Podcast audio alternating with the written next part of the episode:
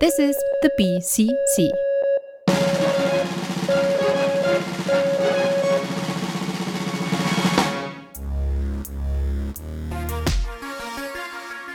Beyond the Dog. Herzlich willkommen bei Winners Comic Club. Mit mir, Michael Hobbs. Oh. Und mit mir, Andreas in the Shell.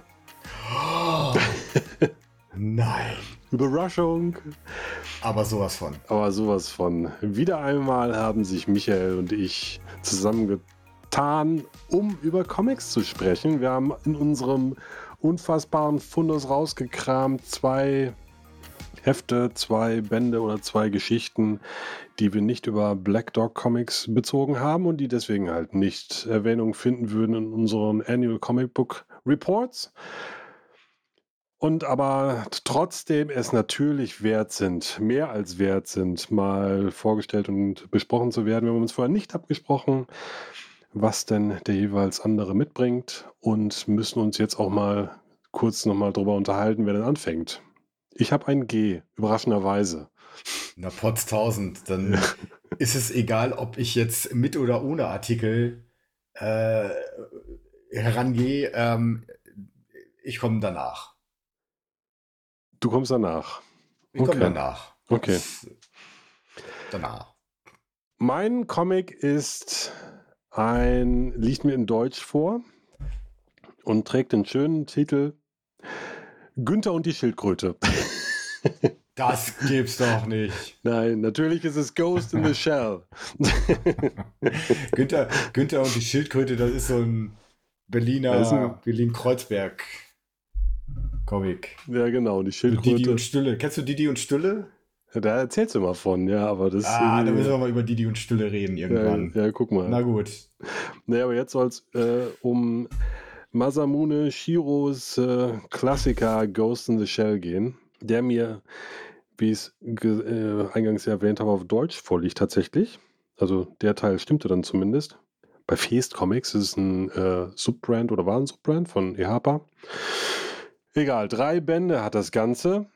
Und das habe ich deswegen auf Deutsch, weil ich auf Ghost in the Shell auf den. Ko ich weiß halt nicht, das ist Henne-Ei-Problem. Ich weiß, ich kann mich nicht mehr daran erinnern, ob ich den Film, den Anime-Film oder den Comic zuerst gesehen habe. Also ob, wahrgenommen habe. Ich weiß, dass ich ein Ashcan, das sind ja so diese A5-formatigen, mhm. weiß ich, 8 bis 16 Hefte, Seitenhefte, so als Beilagen habe ich ein Ashcan in einem Wizard drin gehabt, Ghost in the Shell. Und war total geflasht von den Farben. Das, ja. das war halt Computergrafik, äh, computerkoloriert in einer Art und Weise, wie ich das vorher noch nicht gesehen habe wollte es unbedingt haben.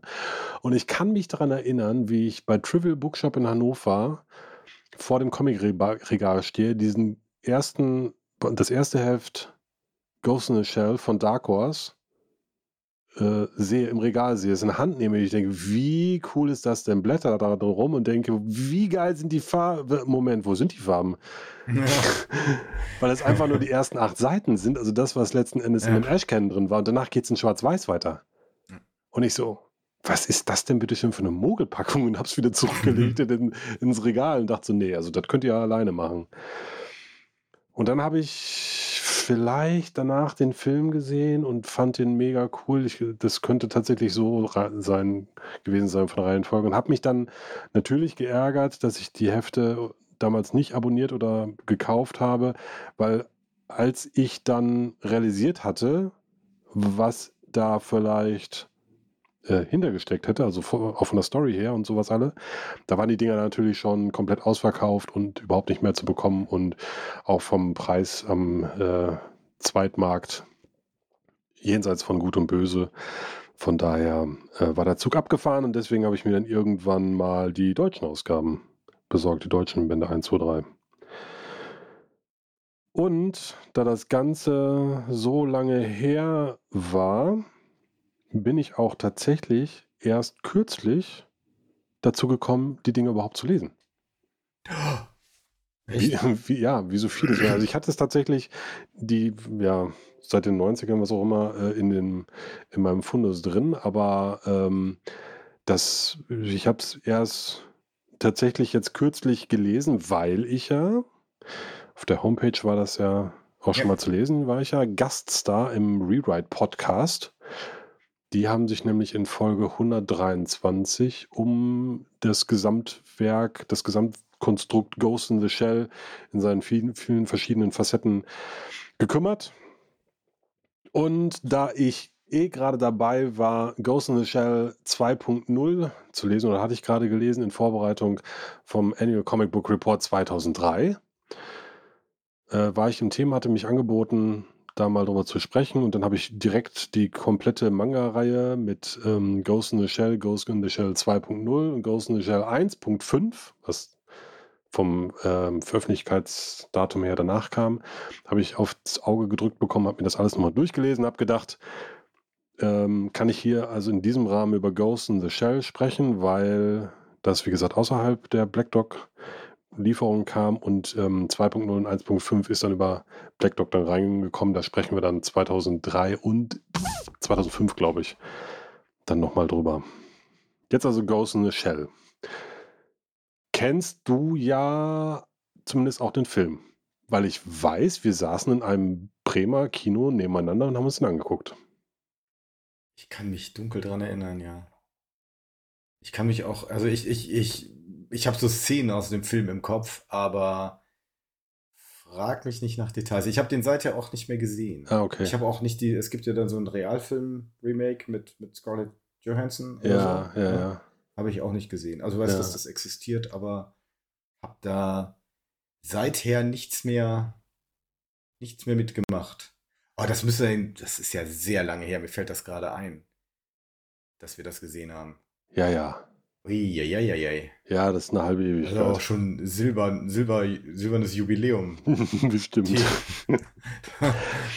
Ja, Okay. das ist äh, furchtbar alt, alles das ganze Zeug. Ähm, und aber die, die, ähm, die Comics halt, die kamen ja vor dem Anime. Und den und deswegen den Film, den habe ich gesehen, auch mehrmals gesehen, zählt auch zu einem der ähm, meiner Lieblingsfilme, wenn man das mal so sagen kann, wenn man so sagen darf. Ich bin jetzt auch nicht so ganz in diesem Anime, japanische Animationsfilme-Thema mit drin und da gibt es sicherlich auch viele andere gute und vielleicht sogar auch bessere oder viel bessere Sachen dabei. Das Einzige, was ich halt kenne, sind die Klassiker Akira und Ghost in the Shell. So. Äh, Was weißt du, worum sich Ghost in the Shell nochmal gedreht hat in dem Film? Wie würdest du das zusammenfassen? Oder was ist das Thema? Das Grob. ist, äh, wenn, wenn ich das richtig in Erinnerung habe, ist das so eine Geschichte so wie ähm, auch bei, bei Blade Runner. Also die, einen, einen Cyborg mit einer, also einen, oder einen Roboter oder ein Ein Cyborg, ja. Ja. mit einer Maschinenintelligenz oder, oder mit der Frage, ist das, ist das ein Mensch oder ist es äh, eine Maschine? Aber Ja. was macht ein Mensch aus? So, das Ja, ist ja, da, genau. darauf, darauf läuft ja dann irgendwann die Frage zu. Ja, so, genau, bei, genau, bei, genau. Bei meinetwegen Blade Runner oder. Genau, wenn man sich den Klappentext dann durchliest von äh, dem DVD-Release oder Blu-ray-Release, dann geht das halt auch tatsächlich darum, ne? wie Cyborg und künstliche Intelligenz und Hacken und die, der Geist, der Ghost, die Seele dann meinetwegen, wie auch immer man das dann jetzt beschreiben will, versus irgendwie Computer und was macht ein Mensch ein Mensch eigentlich aus und dieses Existenzielle und sowas alle. Das ist auch das, worum sich das in diesem Rewrite-Podcast sich viel gedreht hat, um diese Mhm. Frage. Aber ähm, ich habe, als ich Ghost in the Shell jetzt die, diese drei Bände, die mir da vorliegen, als ich das mal gelesen habe, gedacht, das ist eine Facette dieses, dieser Story, aber eben halt nicht die beherrschende. Also im Film ist das, finde ich, sehr klar. Mhm, Auch, okay. weil das immer wieder thematisiert wird, auch von den einzelnen Charakteren. Also um das nochmal kurz ähm, anzureißen für diejenigen, die das mh, dann vielleicht nicht kennen. Es geht um eine Spezialeinheit, um eine japanische. Das Ganze spielt in der Zukunft, äh, 2039, glaube ich, irgendwie nach dem Vierten Weltkrieg. Also sie haben es dann tatsächlich geschafft, nochmal zwei Weltkriege da irgendwie in die Zeit mit reinzuquetschen. Und äh, wir verfolgen Major Kusanagi, die mit ihrer Spezialeinheit, ähm, so eine Antiterroreinheit, einem Hacker auf der Spur kommt, ähm, der sich halt in den Ghost von diversen Leuten dann reinhackt, um da Schabernack dann zu treiben und, und die wollen da gegen an. Und am Ende, wie gesagt, gibt es dann halt ne, wegen Cyborg und was ist denn jetzt eigentlich der Geist? Weil es gibt dann auch welche, die dann quasi so ferngesteuert. Das ist da so ein Müllfahrer, Müllwagenfahrer, der dann da ähm, in, den, in den Geist, in den Ghost von einer äh, Regierungssekretärin dann sich reinhackt, aber eigentlich auch gar nicht selber macht, sondern er selber auch nur so eine Marionette. Deswegen ist halt der, dieser Hacker wird auch als Puppet Master dann bezeichnet und äh, da gibt es dann auch äh, so eine Szene so von wegen, ah, was ist denn mit dem Puppet Master, den Sie da jetzt ausgemacht haben? Und dann sagt dann der Polizeichef, ja, der ist auch nur, eine, er ist an sich auch nur eine Puppet, auch nur eine Puppe. Also das ist jetzt auch noch nicht unser Mann, den wir da jetzt irgendwie suchen. Und naja, also das ist so, das ist so diese ganze Geschichte, also so eine existenzielle äh, Story, die so ein bisschen sich ähm, an so ein Cyber, in so einem Cyber-Setting drin ist natürlich und dann äh, an so einer Crime ne, oder an, an so einer ja, Thriller ist es auch nicht, aber an so einem, weißt du, so ein Spezialeinheitsthema irgendwie dranhängt. Im Comic ich finde ich, ist der, ist dieser Aspekt von Geheimdiensten, von Gruppierungen und wer jetzt wo wie was macht.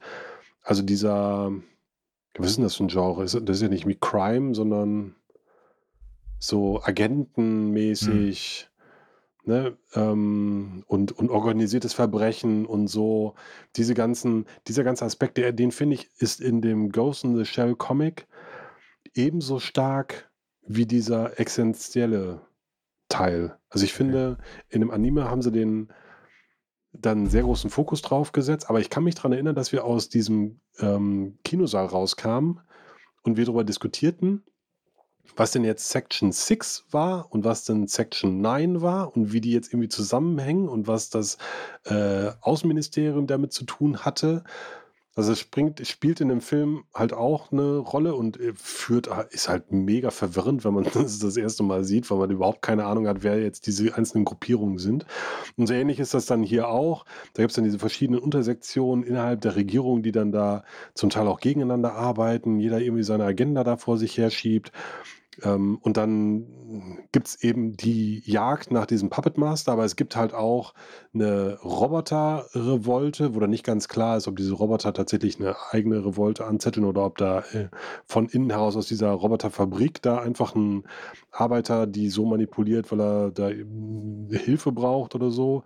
Ähm, dann gibt es auch zum Beispiel so ganz, ganz kurz angerissen so eine Liebschaft zwischen der, zwischen dem Major, also der, der, dem, der weiblichen Protagonistin und einem, quasi einem Kollegen aus einer anderen Sektion, nur damit man hinterher diese Szene hat, wo sie sich im Job, im Auftrag sozusagen ähm, am Tatort, sage ich mal, begegnen und plötzlich unterschiedliche Interessen verfolgen müssen, weil, weil er aus Section 1 kommt und okay. sie eben aus Section 9 und da eben die Interessen aufeinandertreffen. Weißt du, da gibt es halt auch diese, dieses ganze ja, Agenten-Krams-Thema ist da halt auch mit drin und deswegen finde ich, ist der, der Comic, dieser Manga, viel breiter aufgestellt thematisch. Okay. Und ist auch dadurch nicht das, was ähm, man vielleicht erwarten würde, wenn man nur den Film kennt und sich dann denkt, ich hole mir den Comic dazu. Das ist einfach dann nur so ein Aspekt aus diesem Comic, auf den sich dann stark fokussiert wurde. Es gibt Passagen in dem Comic, die eins zu eins auch so in einem Film dargestellt werden. Da gibt es viele Punkte, die man wiedererkennt, aber es ist halt auch viel drumherum. Okay bei dem, äh, bei, also, ich fange mal so an. Ich steckt da äh, weder, weder im, im, im, im Komplex Manga als auch im Komplex Anime auch nicht so richtig drin. Wir haben irgendwie vor längerer Zeit, haben wir, glaube ich, schon mal über ein bisschen über Manga geredet und so. Und da hatte ich schon gesagt, also klar, Akira kenne ich und ich kenne die, die, Filme äh, oder den Film, äh, kenne ein paar Filme von Hayao Miyazaki, die mag ich total. So, mhm. also jetzt was ganz anderes. Ansonsten habe ich ich weiß, dass da Dinge existieren. Ich kenne mich da einfach gar nicht aus. Ähm, und was ich noch so in Erinnerung habe, also für mich existieren ähm, äh, Akira, der Film und, und, und Ghost in the Shell so ein bisschen gleichwertig nebeneinander. Die sind, glaube ich, auch relativ zeitgleich rausgekommen. Kann das sein? Oder, oder, oder ist das, täusche ich mich da gerade? Die Filme oder die, die Comics? Die Filme erstmal. Weil ich ja mich jetzt meine. Das ja könnte sein. In meiner Wahrnehmung, wie gesagt, die sind Gefährliches für mich so Halbwissen.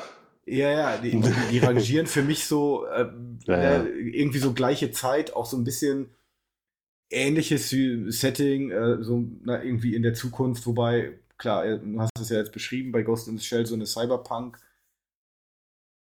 oder mehrere Cyberpunk-Komponenten, also dieses, dieses ähm, äh, ich sag mal, äh, irgendwie so äh, Mächte, die im Hintergrund die Fäden ziehen, ist ja auch so ein hm. Genre-typisch für, für Cyberpunk.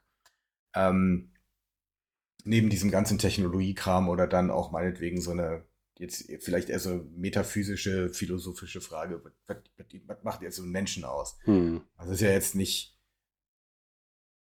Ja, da ist jetzt, ohne da jetzt ins Detail gehen zu wollen, Akira ein bisschen anders gelagert. Ist ja, darauf will ich auch gar nicht hinaus. Ich habe in Erinnerung, dass ähm, der Katsuhiro Otomo bei Akira relativ dicht, ich glaube, der, der war, glaube ich, Regisseur sogar des Films, kann das sein? Gefährliches Halbwissen. Mhm. Ähm, war der Masamune Shiro bei welche Rolle hat er bei dem Film gespielt? Weißt du das? Also ist nee. das jetzt sozusagen, dass der das eingesteuert hat, macht den, also nimmt ja. jetzt die Teile aus dem Manga und macht die in den Film oder ist er, hier sind die Rechte, macht, was ihr wollt. Mm, weißt du das zufällig? Nee, kann ich nicht sagen. Okay. Aber ähm, er taucht den, also er ist jetzt, er hat jedenfalls nicht Regie geführt und hat auch nicht. Okay. Ähm, weil ich, als Produzent wird er wahrscheinlich oder Berater, keine Ahnung, weiß ich nicht. So. Ja. Ähm, nee, also von da, aber ich, ich glaube, das ist auch nötig gewesen, um diese, die, die Fülle an Stories und Substories, wenn du das hättest ja. versuchen, eins zu eins zu verfilmen, das, das wäre halt nicht gegangen, das wäre krachen gegangen. Ne? Da hättest du halt einen viel, viel wie, längeren Film gehabt. Wie, wie umfangreich ist denn der Manga? Also wie viele Seiten sind das in etwa? Das sind äh, jeweils pro Band irgendwie knapp 100 Seiten. Okay. Würde ich sagen. 100, 120 und 100, ja, also gut 350, 340 Seiten insgesamt. Also aber, also äh, wie gesagt, ich ziehe unwahr, weil das ist so das, was ich kenne und die existieren für mich so nebeneinander. Deswegen ziehe ich unweigerlich die Parallele zu äh, Akira, äh, dass er deutlich, deutlich umfangreicher ist. Ja, das, das ist ja ein Hast Band du natürlich dran. auch im Hintergrund bei dir da? Ich habe das auch, also ja, ich habe ja, ich habe die Carlsen-Ausgaben und ja, ich genau, habe ähm, die große, also das steht jetzt beides da hinter mir. Also einmal ja. die äh, sechs Carlsen-Bände und dann die große Box äh, von Kodansha ähm, nochmal herausgegeben mit also Hardcover und schön und schicki und so. Hm. Und was ich gerne hätte, ich weiß gar nicht, da müsste ich, da habe ich jetzt direkt Bock drauf, müsste noch mal recherchieren. Ähm, Akira ist ja bei Epic dann erschienen, ja. also bei diesem Label damals von Marvel. Ja. Und da haben die das komplett koloriert. Ah. Ich glaube, das hat sogar Steve Olive gemacht. Gefährliches oh. Halbwissen. ah. Mega Na, vorbereitet hier. Aber ich meine, ich das, das war ja hab, mein hatte, Comic, den ich mitgebracht habe und nicht deiner. Deswegen ist es ja auch nicht schlimm, dass du das jetzt nicht parat hattest. Ja, ich schweife ja auch völlig ab. Ja. Nein, aber mach. mach. Ähm, äh, und da, ne, jedenfalls wollte ich, also ich, hab, ich hatte mal ähm, französische, die französischen Ausgaben oder ein paar Einzelhefte von dieser Epic-Version. Ah, okay. Und hätte gerne die kolorierte Fassung auch noch. Hätte mm. ich gerne. Ich mm. weiß gar nicht, ob es die irgendwo gesammelt gibt wenn es sozusagen nur die alten Epic, äh, viel Spaß beim Zusammenkramen. Äh, das, Hm. das kann ich mir nicht leisten. Ja, wahrscheinlich ähm, nicht. müsste irgendwie halt mal. Da muss ich mal, muss, ja, muss ich jetzt direkt mal recherchieren, ob es da so ein Shiggy, Shiggy Hardcover irgendwo gibt. So Ja, mach mal. Naja, Man mal kannst, hast ja dann direkt mal wieder was für eine Beyond the Dark Folge. Ja, und auf Ghost in the Shell habe ich jetzt irgendwie Bock bekommen auch. Das ist natürlich jetzt Ja, nur für einen Geldbeutel. das ist natürlich doof für den Geldbeutel. Ne? Ja. Um das noch ähm, zu ergänzen, es ist tatsächlich so, auch bei dieser deutschen Ausgabe, dass da diese kolorierten Sachen drin sind. Ich weiß nicht, wie es im Original rausgekommen ist, aber da wird es dann wahrscheinlich auch in, in regel- oder unregelmäßigen Stell, äh, ähm, Abständen dann eben veröffentlicht worden sein, in, in, in Kapiteln oder was auch immer.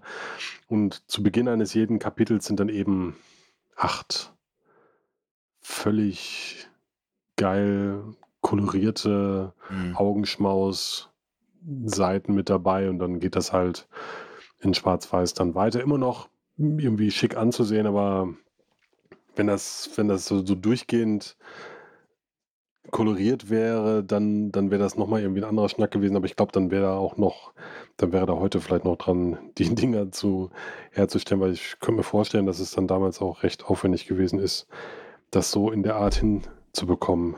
Ähm, Anfang, Mitte der 90er in der Art und Weise.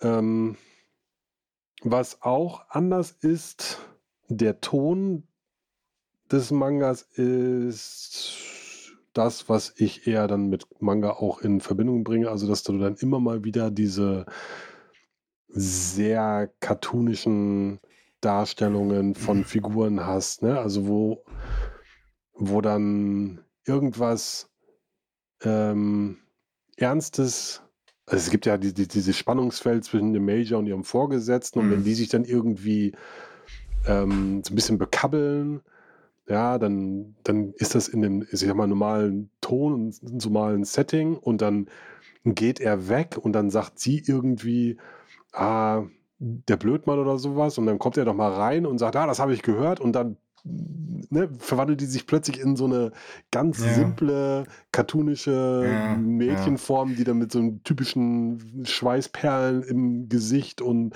so, oh, Ja. Mist, sie sind noch da, Boss, äh, schade, ich sehe sie ja noch. ne? Ich, ich, das, Das, das sind. ist halt, ist halt irgendwie, gehört halt irgendwie mit dazu. So ist es halt. Genau, das ist, ich, also ich weiß, dass das, das so ein Stilmittel ist, dass das seinen Platz hat. Ich kann mich da nur total, also ich komme da nicht so gut drauf klar. Äh, Das ist für mich, ich, ja, Geschmackssache, Geschmackssache. Also, ja. ja, Aber ich, äh, ich habe ich hab schon, schon Lust, das nochmal, muss ich mir nochmal irgendwie besorgen. Muss ich mir nochmal anschauen. ja. Ähm, und was auch noch vielleicht ganz interessant ist, man liest diesen Comic in der westlich richtigen Reihenfolge, äh, Lesart. Das ist ja auch ein, ein Zeitzeuge sozusagen, ein Stück seiner Zeit, dass die Welt einfach, da die westliche Welt einfach noch nicht bereit war für den, ja, bereit war nicht, die, die Verlage waren vielleicht einfach nicht bereit, das in Anführungsstrichen Risiko einzugehen, die in der japanischen Leserichtung da- zu ja. veröffentlichen. Aber das Genre war ja auch noch nicht so richtig etabliert. Nee, eben. Also, wenn man jetzt, das ist jetzt gar nicht so lange her, da war ich ähm, in Hannover in der Buchhandlung. Und wenn du da guckst nach Comics, dann ist das so ein schmaler Regalstreifen. Hm. Und wenn du nach Manga guckst, das ist und, und völlig selbstverständlich halt in der, in der japanischen Formatierung. Ähm, das ist jetzt so. Das ist wahrscheinlich jetzt auch, wie gesagt, ich kenne kenn den Markt kaum. Ja, Wahrscheinlich jetzt seit Jahrzehnten so, seit, seit Ja, 10, ja. 20 Jahren so. Mitte der 90er oder Anfang der 90er, als das Da so war das langsam, Dark Horse war, glaube ich, auch so dann eher Pionier. genau. Das ist Ähm, auch eine tatsächlich eine übersetzte Version, hm, eine Übersetzung aus dem Englischen ins Deutsche, nicht aus dem Japanischen ins Deutsche, weil die dann den Weg über, über. Dark Horse gemacht haben. Dark Horse, Dark Horse hat es damals auf Englisch rausgebracht Ja. und Feest Comics hat es dann in, ins Deutsche übersetzt. Aber es führt dann zum Beispiel auch dazu, dass die Müllwagenfahrer äh, auf der richtigen Seite des Müllwagens sitzen. Weil, weil die sind ja, eigentlich äh, Rechtslenker, ne? Richtig? Und wir in, sind ja. In Japan links. sind Rechtslenker, ja. Ja, genau. Und, ja.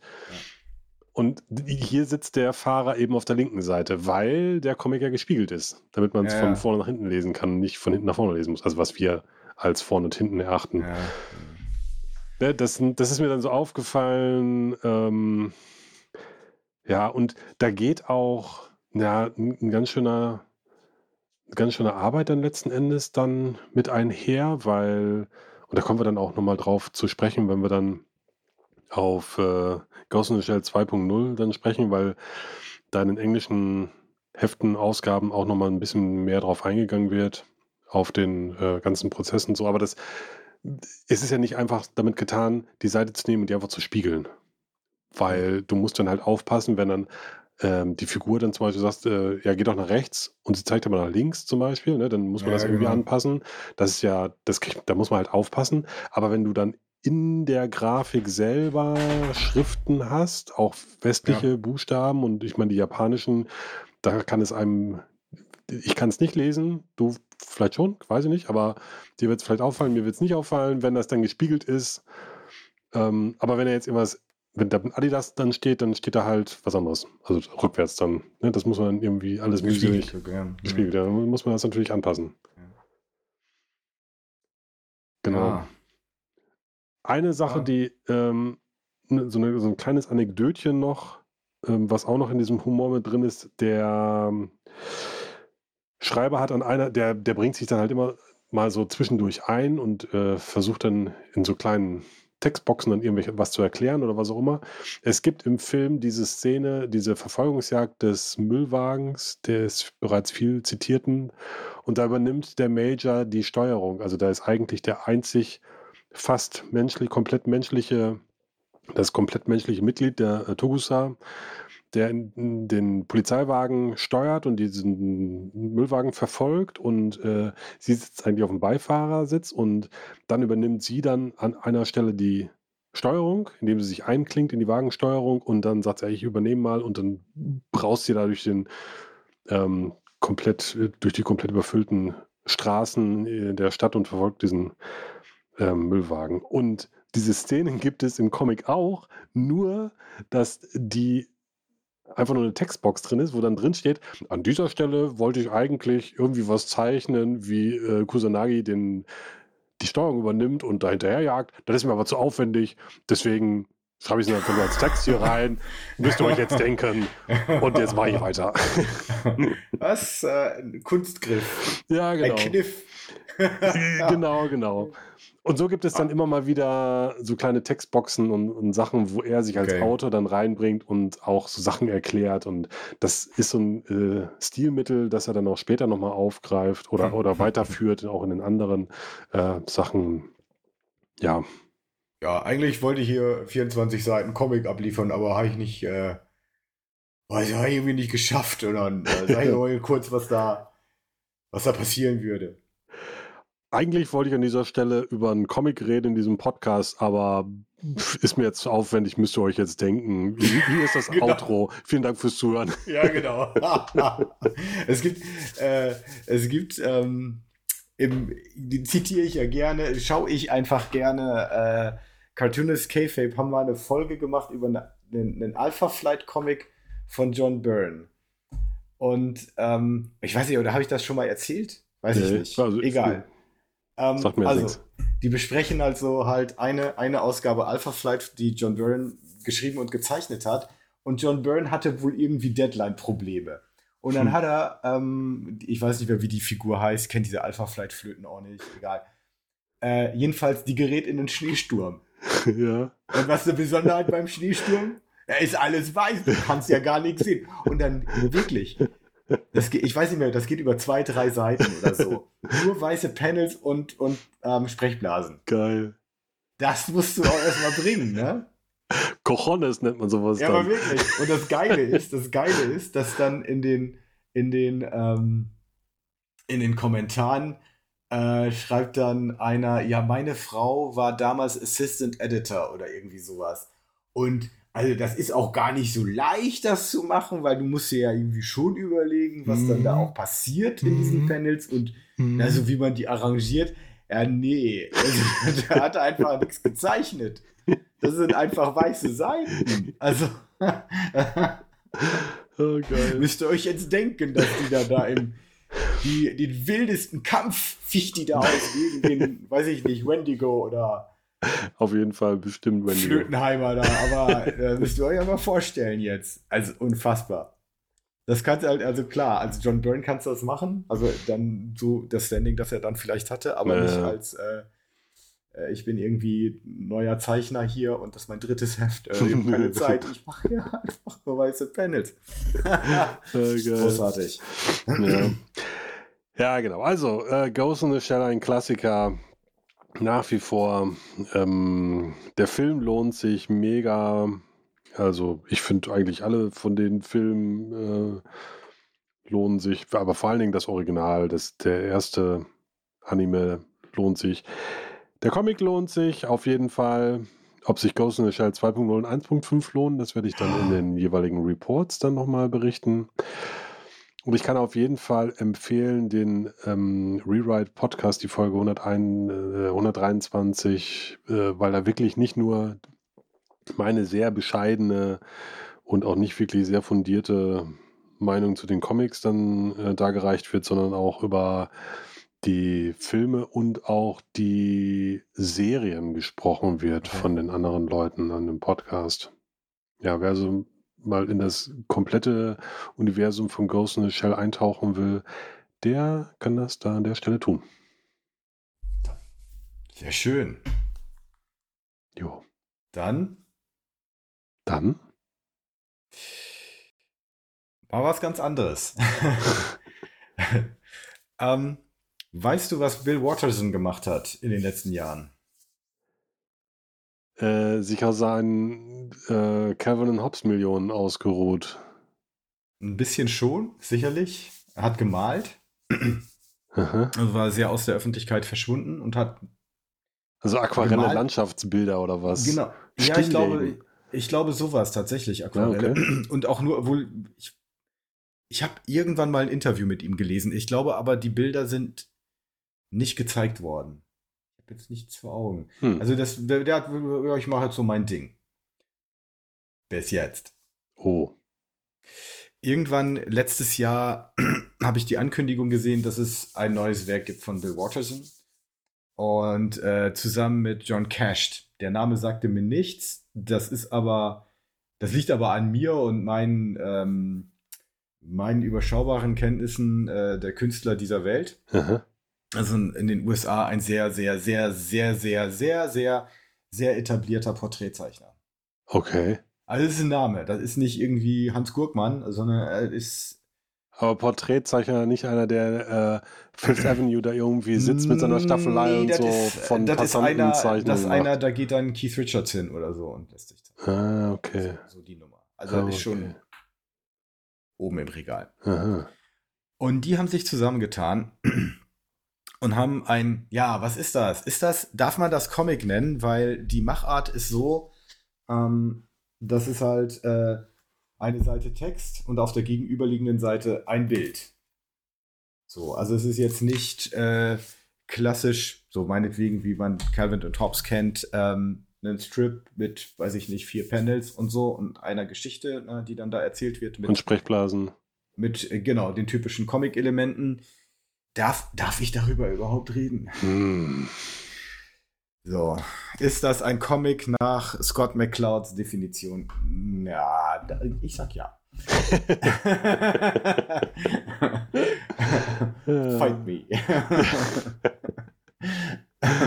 Äh, ähm, und die, ähm, also ich hatte, ich will vielleicht noch mal eben zum, zum wie komme ich daran? Also ich habe irgendwann letztes Jahr die Ankündigung dafür gesehen und habe ich hab einfach nur, ja, will ich haben. Take my Also money. ich, äh, shut up and take my money. Ich will wissen, was Bill Watterson, Ja, was, was der ja. macht. Und äh, ja, gut, der, wer ist John Cash? Okay, ja, gut, jetzt habe ich, ja, okay. Ne? Ähm, äh, ich will, will das einfach wissen. Ich war einfach neugierig.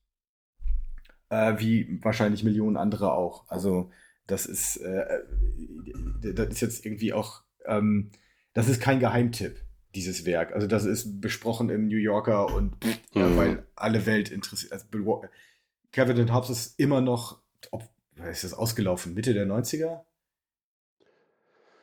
Ende, neun- Ende der 90er würde ich mal äh, behaupten. Ne? Ja, also, äh, äh, aber ist es ja im, vielleicht jetzt nicht mehr so ganz prominent, aber das ist auch nicht irgendwie äh, dem, dem, also da, da, darüber liegt auch nicht der Schleier des Vergessens. So. Nee, also, das nee, nee. ist, äh, also der Name zieht, zieht sicherlich noch. Ähm, so, und was ist das jetzt? Also, da, äh, ich muss doch mal sagen, das Werk heißt The Mysteries. Deswegen vorhin die Sache mit den Buchstaben. Also T oder M. Klingt wie eine äh, Superheldengeschichte, so Watchmen, The Mysteries. The Mysteries. Ja. Jetzt, äh, das ist, vielleicht ist es das. Das ist nämlich Okay. jetzt der Punkt. Ähm, die, mh, die Geschichte ist relativ simpel erzählt. Also das ist nicht, das ist nicht sonderlich umfangreich. Wie gesagt, das sind, ähm, ich gucke gerade mal, so zwei, drei Zeilen Text und dann ein auf der gegenüberliegenden Seite ein Bild und wie viele Seiten mögen das sein? 60 Seiten oder so? Hm. Ach so, ich dachte, wo du sagtest, ähm, auf der einen Seite Text, auf der anderen Seite ein Bild, da habe ich an, an äh, Charles Vess und äh, Neil Gaiman, Nee, was, nee, nee. Ne, wo, Nee, wo die ja es sind- auch, also sind- wirklich, wo Neil Gaiman einfach einen Roman abgeliefert hat und Charles Vess mal ein Nein. Bild dazu reingeworfen Nein, hat. nein, also das ist so, ähm, äh, erste Seite, Long ago the forest was dark and deep. Das ist die Textseite und dann kommt ein Bild. The forest is dark and deep. There, shrouded in mists, lived the mysteries. Und dann kommt eine Seite mit den Mysteries. Ja, okay. Und so weiter. Ja, ne? ja, ja. Also das ist wirklich sehr, sehr okay. knapper Text. Und ähm, das be- beinhaltet natürlich auch so eine gewisse Fallhöhe, ne? weil ähm,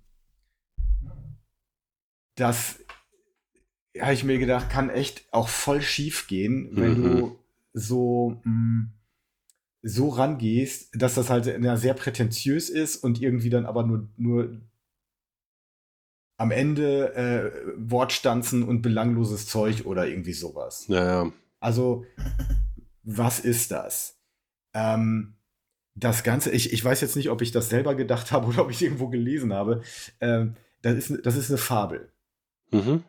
In der, in dem, die Geschichte ist, also es gibt eben diese Mysteries, die Leute fürchten, fürchten sich vor den Mysteries. Mhm. Ähm, als es darum geht, na was, es gibt diese Mysteries und, und na, hm, die Leute fürchten sich, wie geht man damit um? Ähm, da sind die Bilder eher so ein mittelalterliches Setting. Da gibt es einen König, der sagt, wir müssen mal hier diese Mysteries aufklären. Und irgendwann, da haben sie ein Mystery und lösen das Mystery auf. Also es wird nicht gesagt, was das jetzt ist. Ne? Das ist immer nur der Begriff Mystery. Und dann ist das nächste Bild, also äh, so, ein, so ein Zeitungshändler äh, an seinem Zeitungskiosk und über den Zeitungen die Schlagzeilen sind, ja, Mystery aufgelöst, aber irgendwie ja total langweilig. Mhm.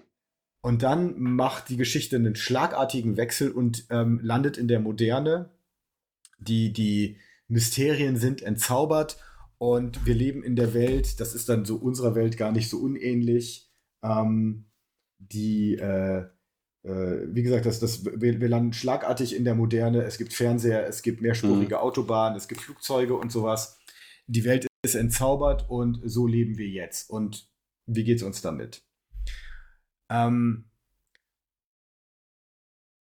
die, die, also die, die Wendung, wenn man dann das, das Ding das erste Mal liest, die kommt total abrupt, weil wie gesagt, du bist eher so in so einem, Mhm. so einem, ja, irgendwie mystischen, mittelalterlichen Setting und dann blätterst du um und dann ist dann da erstmal dieser Zeitungshändler und dann blätterst du um und dann ist da ein Flugzeug und so, was geschieht hier?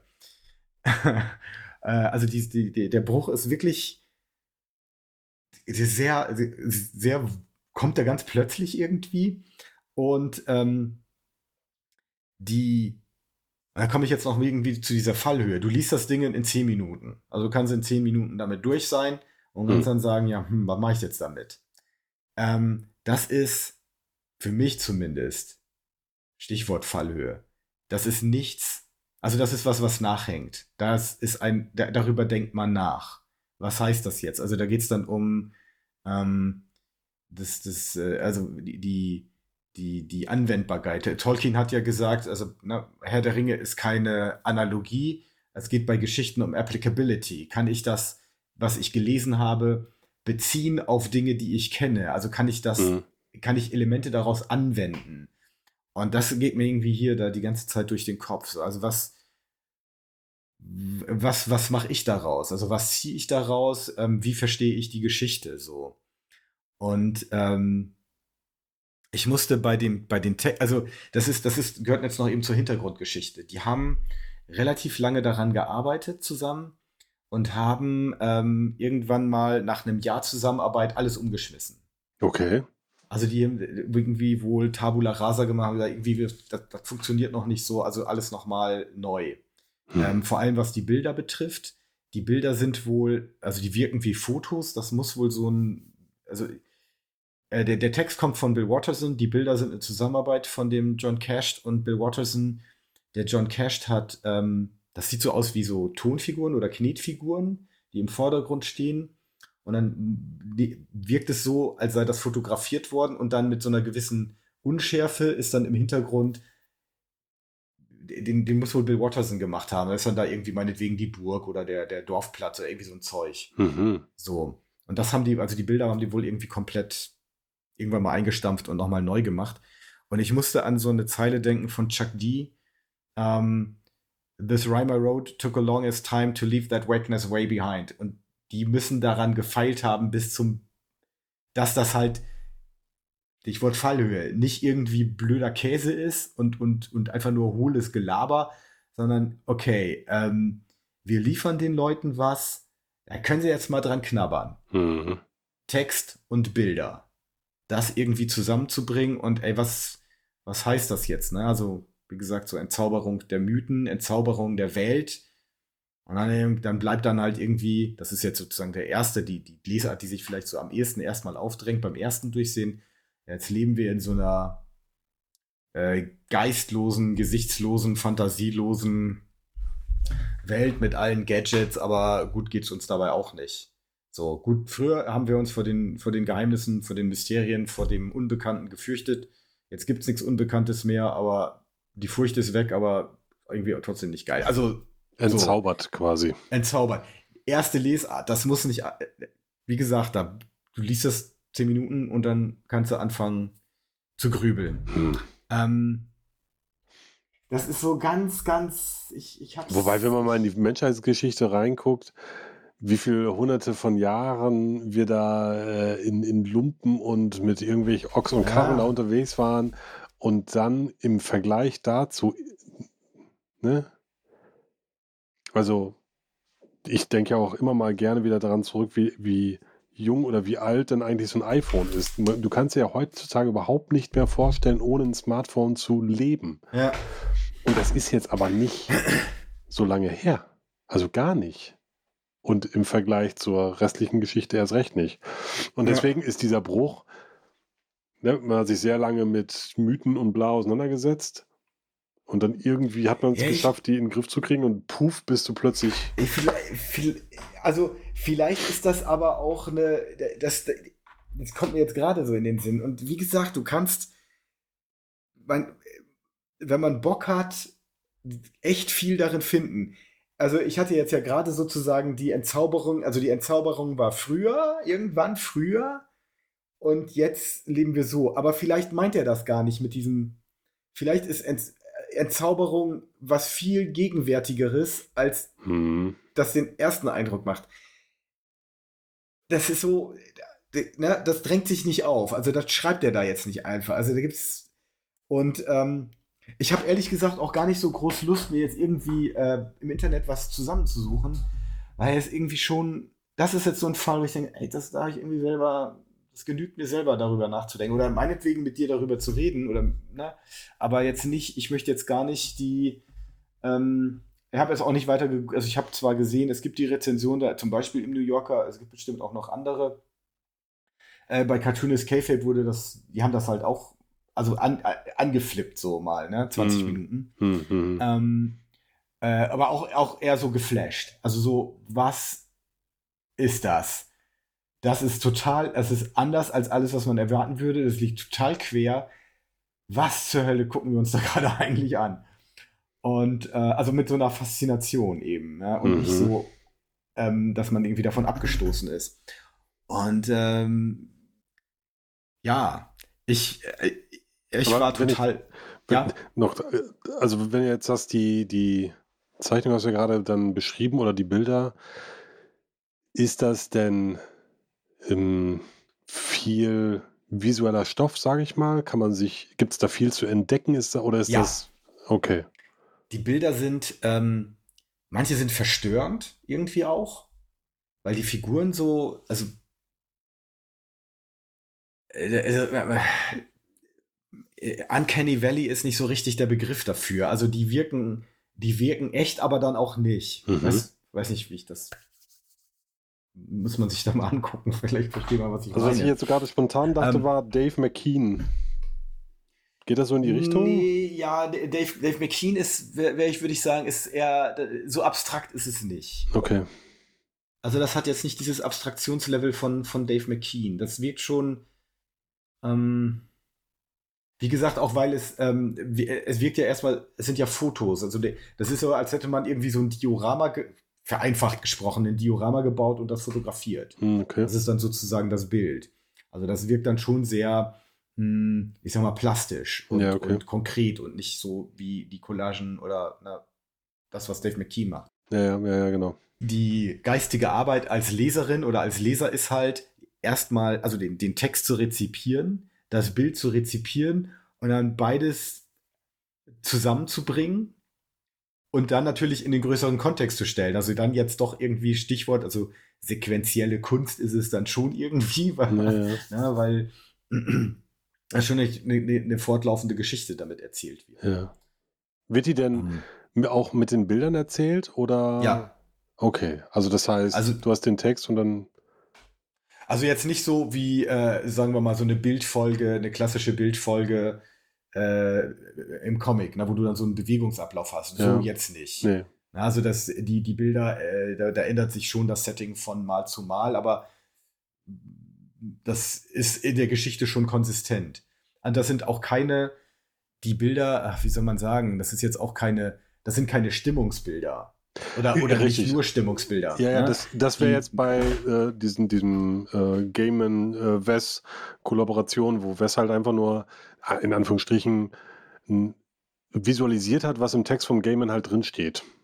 Und wenn die Bilder jetzt nicht Ja. drin wären, dann würde das ja immer noch funktionieren, aber Ja, umgekehrt und halt das, nicht. das, das funktioniert ohne die Bilder nicht. Also da bin ich mir sicher, das würde okay. ohne die Bilder, ähm, weil die, die, die Bilder transportieren für mich, zumindest jetzt so, so wie ich jetzt noch drauf gucke, totales Unbehagen. Hm. Also es sind unangenehme Bilder. Das sind keine, ähm, das sind keine Bilder, die du dir anguckst und wo man sich wohlfühlt. Also so, wenn ich jetzt an Charles West denke, so, so Landschaften, das ist dann so, Ja, so ja. ganz angenehm anzugucken erstmal. richtig. erstmal losgelöst auch von der Geschichte. ja, ja. Sowas ist das nicht. Also auch allein schon wegen der Figuren, weil die halt so eine so ein bisschen ins Groteske gehen. Mhm. Ähm, wegen der, der Hintergrund ist halt immer ein bisschen verschwommen, also wie als hätte man mit niedriger Blende, Hm. ja, ist doch so, ne? Wenn man mit niedriger Blende dann fotografiert. Bestimmt, dann- keine Ahnung, ich kenne mich da auch nicht mit aus. Aber, komm, ich komme nicht dazu zu fotografieren. Ich habe alles vergessen, was ich hier über das Fotografieren wusste. Naja, ihr, so, also der, der Hintergrund ist halt unscharf. Auch das ist halt dann so ein.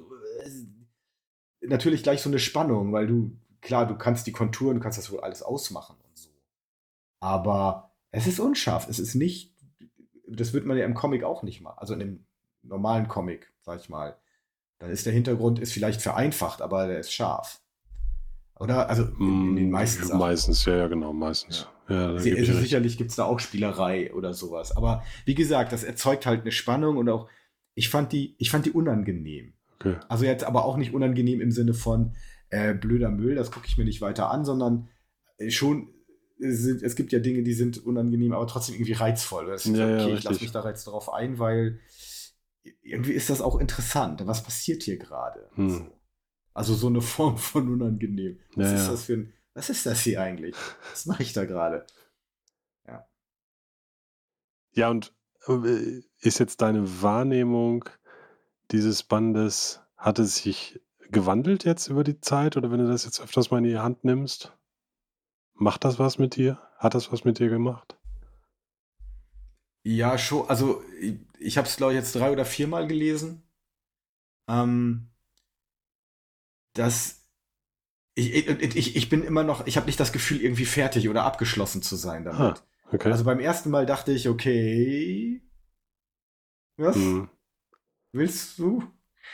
Und aber jetzt auch nicht, also das Gefühl war jetzt auch nicht so stark, dass das, das hat man ja dann auch oder habe ich manchmal, dass ich denke, okay, also das, weißt du was, nee, ne, also Naja. ja, wir kommen hier irgendwie nicht zusammen. Also so ein Gefühl war das jetzt nicht, sondern schon eher, okay, irgendwas, irgendwas steckt hier, aber ich komme nicht, ich komme nicht dran. Und jetzt bin ich halt, ich erstmal mit meinen bescheidenen kognitiven Fähigkeiten an dem Punkt, dass ich sage, okay, irgendwas ist, also der, der wählt ja nicht umsonst den, den, den Blick dann hin in die Moderne. Also der, Hm. da würde ich jetzt sagen, die wollen schon eine Aussage treffen über die heutige Welt. Hm. Denn sonst würde man nicht ne, klassische Bilder aus unserer heutigen, vor allem westlichen Welt, Flugzeug, Autobahn, Konsum, Fernseher, dies, das wählen.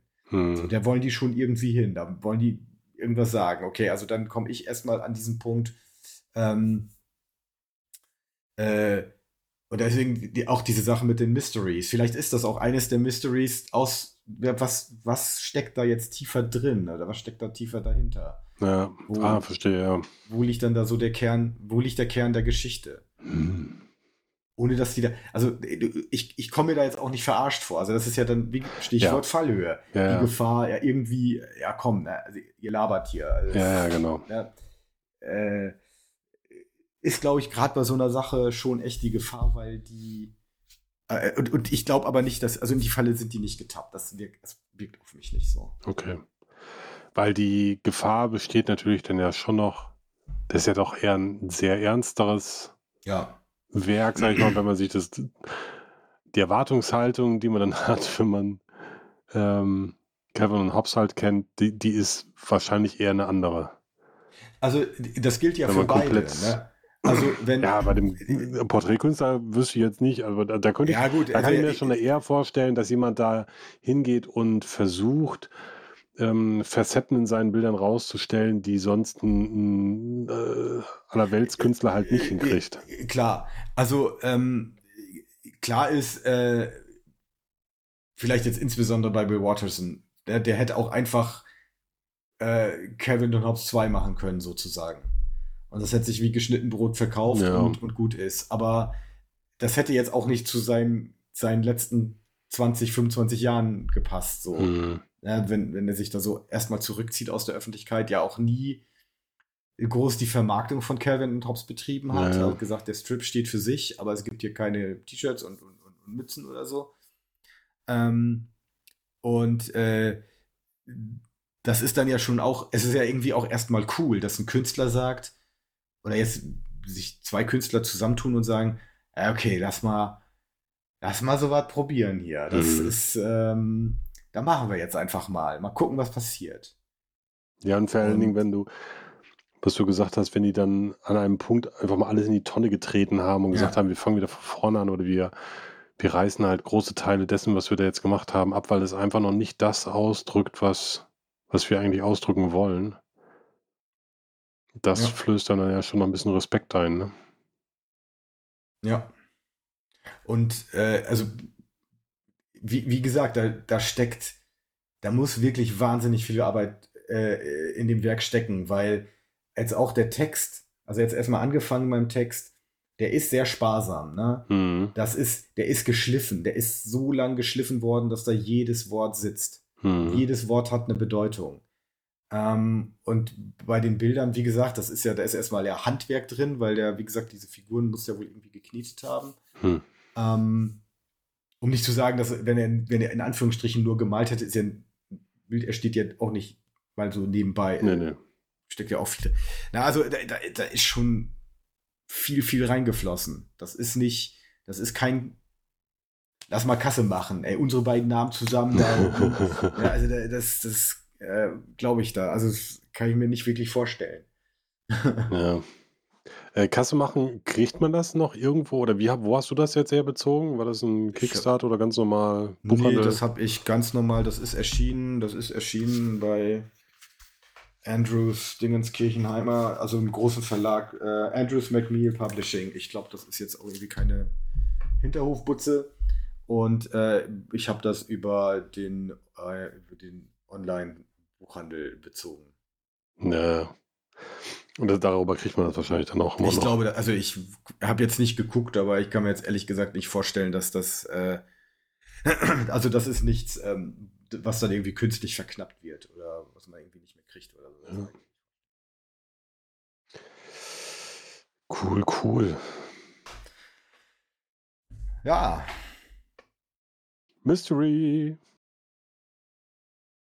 The Mysteries. Uh. Mysteriös ist jetzt auch, wie ich eine Überleitung, wie wir eine Überleitung jetzt zum Ende der Show Da ist bringen. Da, der großen, der großen Mysterien unserer Zeit. Wie kriegt man die Kurve zu einem vernünftigen Abschluss? Wir können es einfach verabschieden, oder? Tschö. Tschüss.